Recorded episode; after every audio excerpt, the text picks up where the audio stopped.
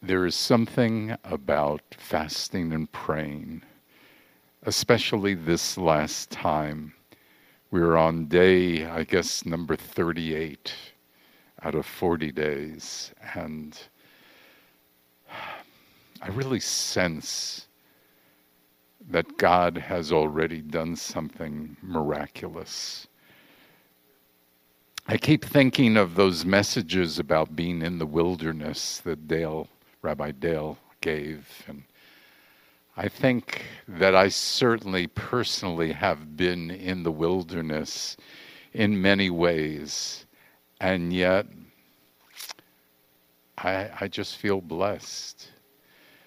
As I was walking and praying this morning, and you know, uh, the block that I pray around, um, when I'm going one direction, I'm going due east. And what a beautiful thing it is to see just as as the sun begins to peek through. And actually it's not the sun it's it's the rays of the sun. And it's so beautiful. And so I I just would ask if anybody is going through difficulties that you just open your eyes to what God has given us and shown us. And, you know, even man made things could only be made with God's help, with God's substances. So there isn't anything that isn't from God. And, um, you know, I want to talk tonight about the importance of God's reminders God has reminders for you and I in His Word. And uh, I'd like to begin with the parashah for this weekend, which helps us understand why we are to heed God's reminders. And so we start with Deuteronomy 29 9 through 11. And I want you to take this personally. I know you're not the one standing in front of God this moment, but in a, in a sense, we are. You are standing today, all of you, before Adonai your God, the heads of your tribes, your elders, your officials, all the men of Israel, your children, your wives, and the outsider within your camp, from your wood chopper to your water carrier each of you is to cross over into the covenant of Adonai your God, that he is cutting with you today and into his oath. Before we go any further, and this is a little off the subject of God's reminders, but really this is actually a reminder that it's not just the people of Israel who were called by God. You can see here there was also the outsiders. And anybody who was standing with the people of Israel in front of God was taking God's oath.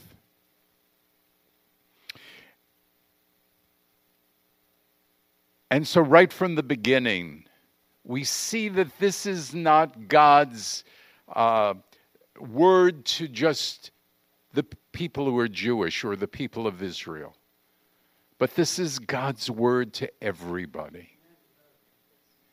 And in, ch- in verse 12 through 14, he says, This is in order to confirm you today as his people so he will be your God, just as he promised you, and just as he swore to your fathers, to Abraham, to Isaac, and Jacob. Not with you alone am I cutting this covenant and this oath, but with whomever is standing here with us today. There's repetition, isn't there? Before Adonai our God, and with whomever is not here with us today. Well, if they're here and they're not here, I'm thinking that's almost everybody, right? I know this is difficult for people to get into their mind because for years people thought that this book was for the Jewish people and the new covenant was for the people who followed Yeshua and somehow you take some of the nice psalms out of this book and we're good to go. But that's not what God is trying to do, I believe, by His Word. He's trying to show us His heart throughout the entire history that even when He chooses a people, His heart is for everybody. So, why don't we stand as a sign that we have crossed over into the covenant with Adonai. Could I ask you all to stand for a second, if you can? If you if you can't stand, don't worry about it. As we stand, let me declare the following scripture over us, also from the parashah, Deuteronomy 30, verses 19 and 20. And this is still God speaking.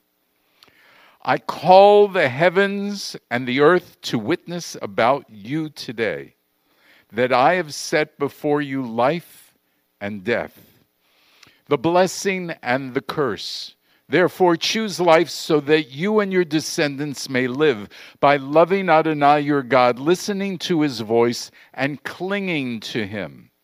For he is your life and the length of your days, that you may dwell on the land that Adonai swore to your fathers, to Abraham, to Isaac, and to Jacob, to give them. You may be seated. Now, what is God asking for? If you look in this verse that we just read, or I just read, it says, By loving Adonai your God, by listening to his voice and clinging to him. So often people see loving God by listening to his voice in terms of obeying, following the rules, but not necessarily clinging to him. And God is calling us, he's a jealous God. He wants us to cling to him. So, this is why we have reminders, because of who God is and what He has done. He's given us reminders so that we can do the very things that I've read about so far in these verses. So, as we are about to come into these Moedim of Rosh Hashanah, Yom Kippur, Sukkot, we are to cling to Him. And nothing, I mean nothing, should allow us, just like nothing separates us from the love of God, nothing should separate God from our love.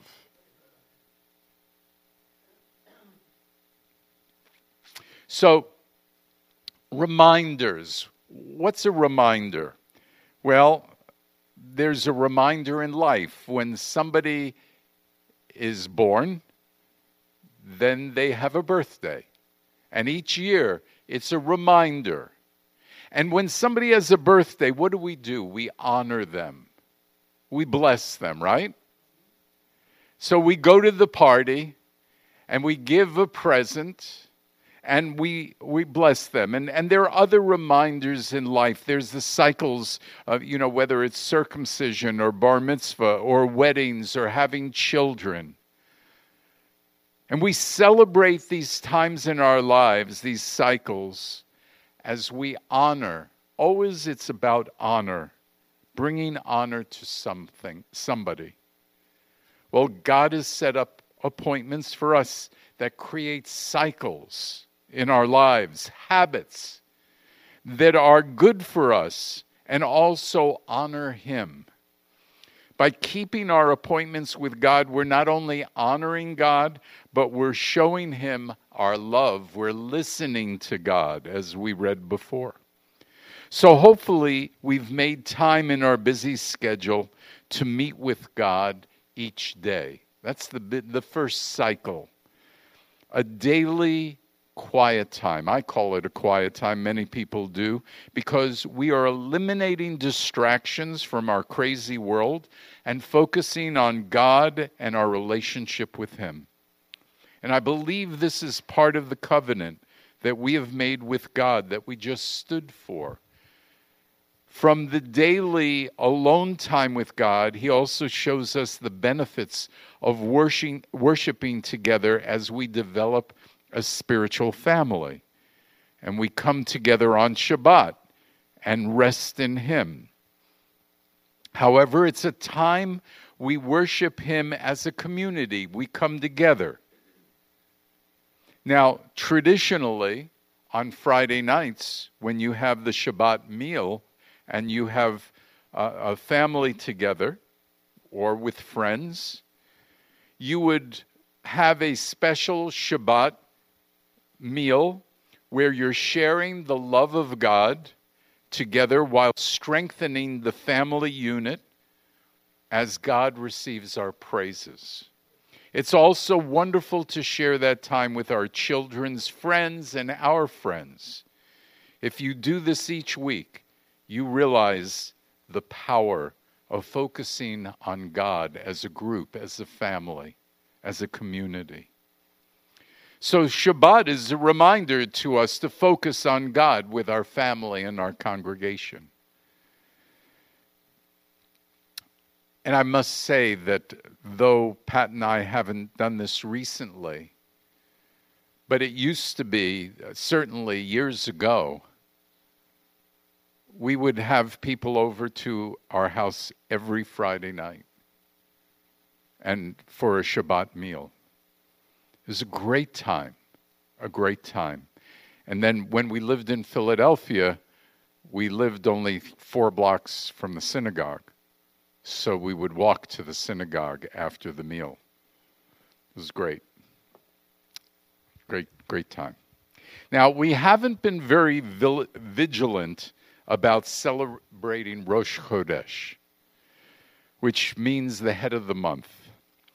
It's in Scripture, but even we're not really commanded any place to celebrate it, but we see it popping up in many places that it was celebrated. And so that's a cycle as well.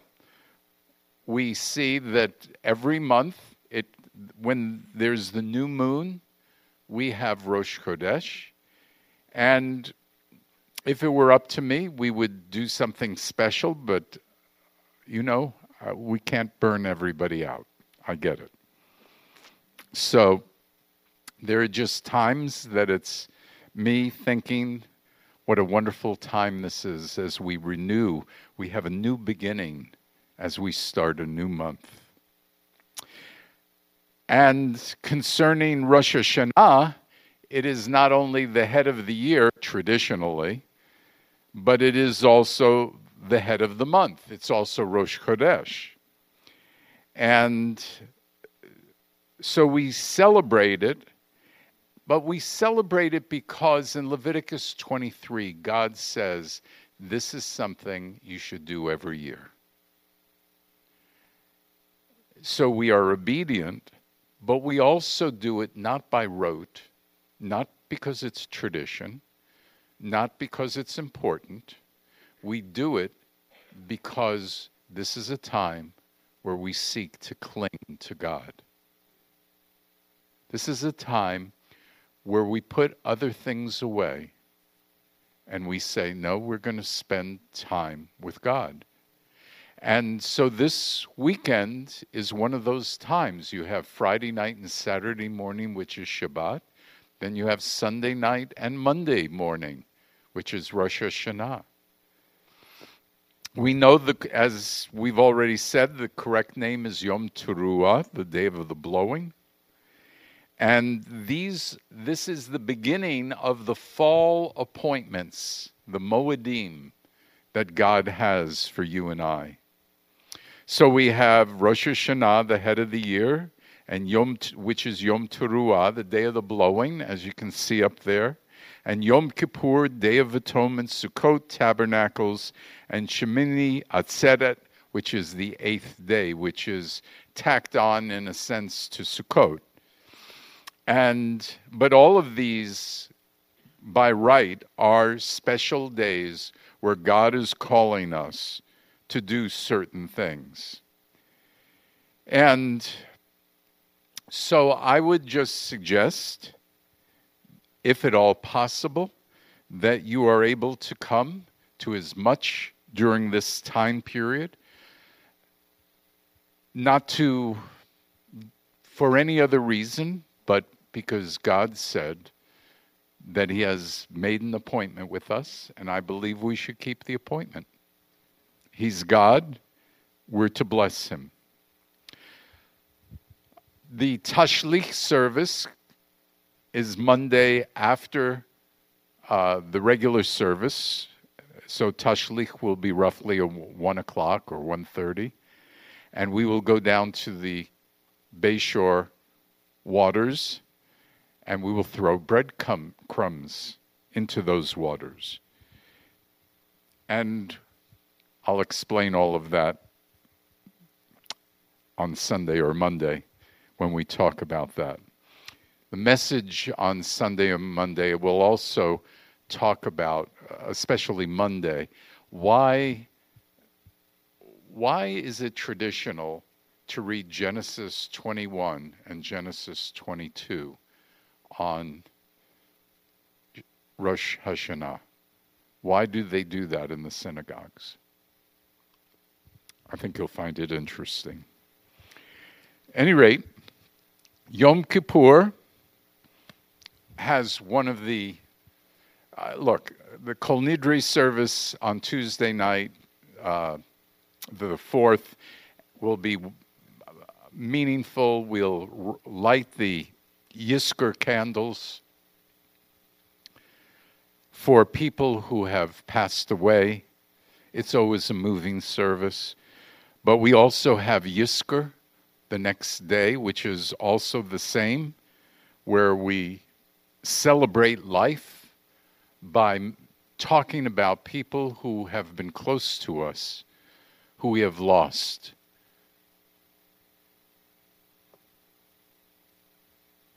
And that's at 1.30 after services, and that's always extremely moving because people become transparent.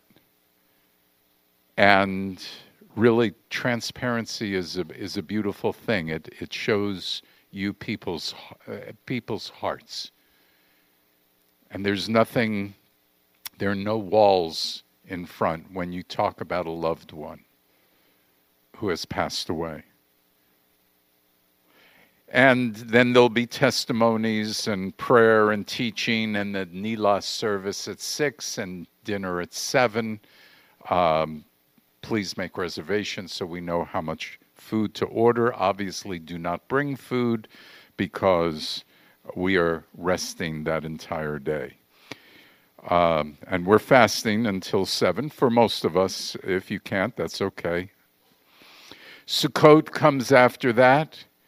And again, uh, Friday the 14th, I just want to get you ready to sign up today for it. It will be, as we say, under the stars. I love when we do a service outside. And we did this a couple times last, was it last year or two? Yeah, last year. And it was just beautiful. So I'm inviting you to sign up for Shabbat dinner October 14th because that's going to be a special time. Sukkot service, and then of course Shemini Atzeret, which is going to be in St. Pete. And uh, that's a great service as well as we roll back the Torah, but it's also a great service to share with others because as we are having a service, there are people walking throughout the St. Pete area, you know, uh, and and they're passing by us, and we have an opportunity to share with them. So there are so many wonderful opportunities in these reminders that God has put in our lives, but we have to take advantage of them. We can't you know it's it's yes and and so we see it in Leviticus 23 and I believe that these appointments God would have us do together focus as a community now the other thing about these holy days the these feasts is that they are a rehearsal for God's plan of redemption for mankind. And we are also here together. We're holy, we're set apart, we're sanctified. And as we take time away from our regular schedule, we're agreeing with God and His desire. And really, when we do that, we're under His authority. And so that's part of humility. It's part of what we need to truly be humble. We live in a chaotic world, wouldn't you agree? And it, be, it is becoming more chaotic every day because there's no authority in most people's lives. And there's a real lack of humility. There's a lack of respect for people. There's a, a lack of respect for authority. And Rosh Hashanah is that opportunity to really come under God's authority. Rosh Hashanah is, as we said, not the correct name. The, biblically, the correct name is Yom Teruah, the day of the blowing. Um, but we'll call it Rosh Hashanah just because the Jewish community calls it that and uh, but either one is fine. And uh, also, it's not the head of the year because we know that in Exodus 12, 1 and 2, it says, Now Adonai spoke to Moses and Aaron in the land of Egypt, saying, and this is at Passover, uh, this month will mark the beginning of months for you. It is to be the first month of the year for you.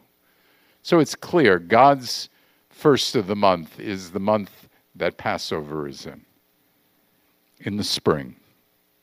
Now, growing up in a fairly relaxed, Reformed Jewish family, uh, I didn't go to services often.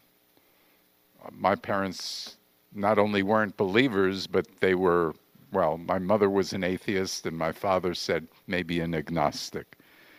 And um, but we always went to Rosh Hashanah service and Yom Kippur. We had to go there. And what I lo- later learned was how amazing it is that I went all those years and never saw Yeshua. I don't understand how that's possible. As, I mean, really, it's all about the redemptive program Yeshua fulfills by his life, his death, his resurrection, and his return. So, the three fall feasts that we'll be celebrating, the three main fall feasts, are Rosh Hashanah, which is, I believe, a wake up. You know, you hear the shofar a hundred times, and you are to wake up. God is seeking to call you. Then there's Yom Kippur, where people will have their final opportunity, the Jewish people in particular, the final, the nation of Israel, their final opportunity to accept Yeshua as their Messiah. And then Sukkot, the Feast of Booths, the tabernacling together, gathering of believers to tabernacle with the Lord. So, in the future, and we never know which year it's going to be. But in the future, that's the purposes of these holy days. Yes, do I believe Yeshua is coming back at this time? Yes. I do. We'll see. Right? Okay. So Rosh Hashanah has a lot of different names, and uh, we'll just say if you want to have something simple to say on that on Sunday and Monday, just say Lashana Tova, which means have a good year. Lashana Tova. Okay? Tova, good. Shana, year. Lashana Tova. Have a good year. As Ron was mentioning, the 10 days between Rosh Hashanah and Yom Kippur are known as the days of awe or the days of repentance. It's a time of introspection. I hope, though, we've had 40 days of introspection, uh, but now it'll be 50 with the days of awe, right? And um,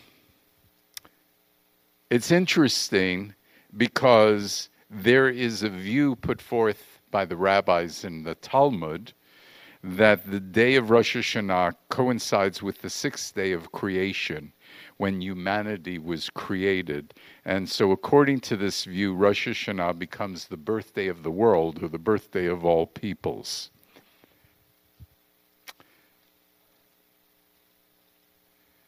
But I think when you when you think about these holy days, you think about Yeshua, you realize the importance going forth of these holy days.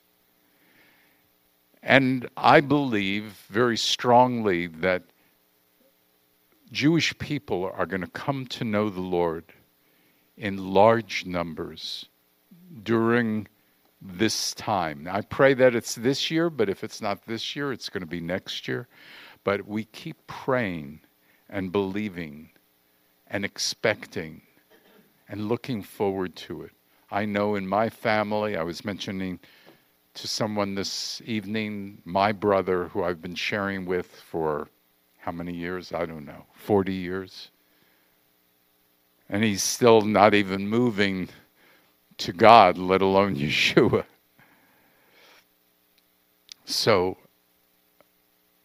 just keep this in your heart and your mind as I want to close this message, but I, I want you to consider the following. When you think of these holy days, when you meet Jewish people, if you have the opportunity, consider these thoughts. Number one, we've all sinned. That's a new concept for Jewish people because they don't think they've sinned, for the most part. Uh, yes, at Yom Kippur, they'll all daven or whatever and, and say the prayers and say they've sinned, but by and large, Jewish people don't think of themselves as sinners.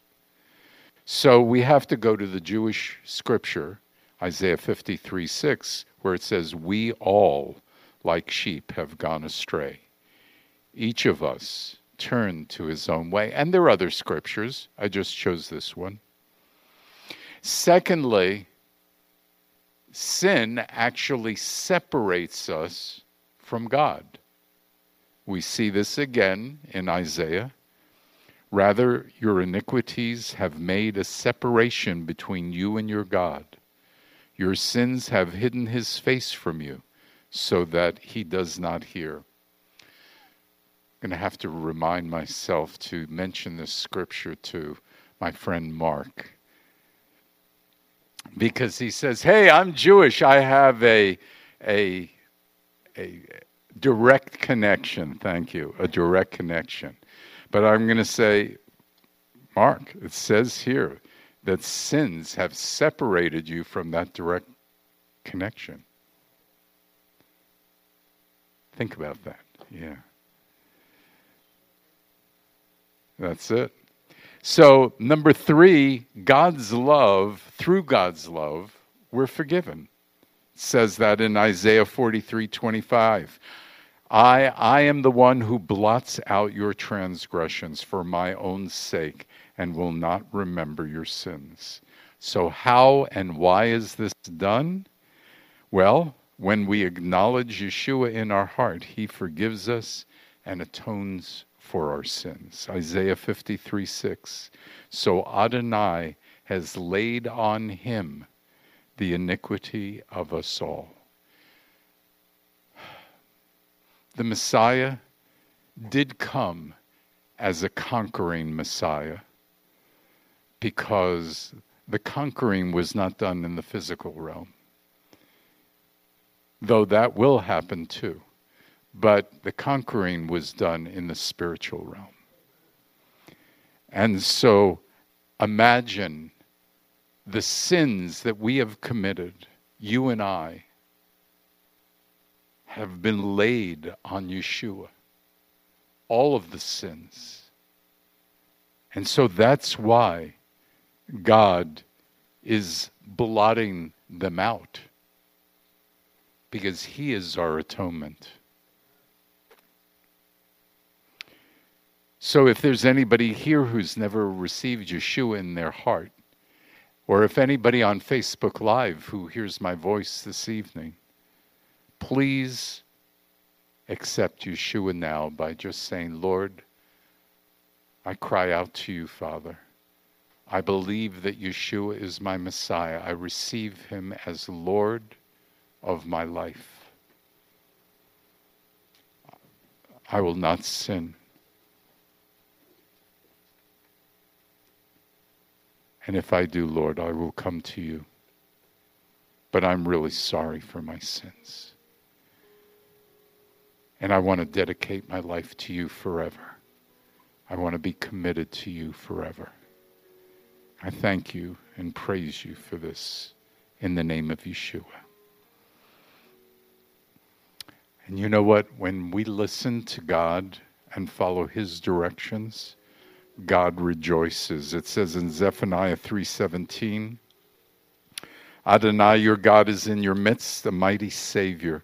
He'll delight over you with joy. He will quiet you with his love.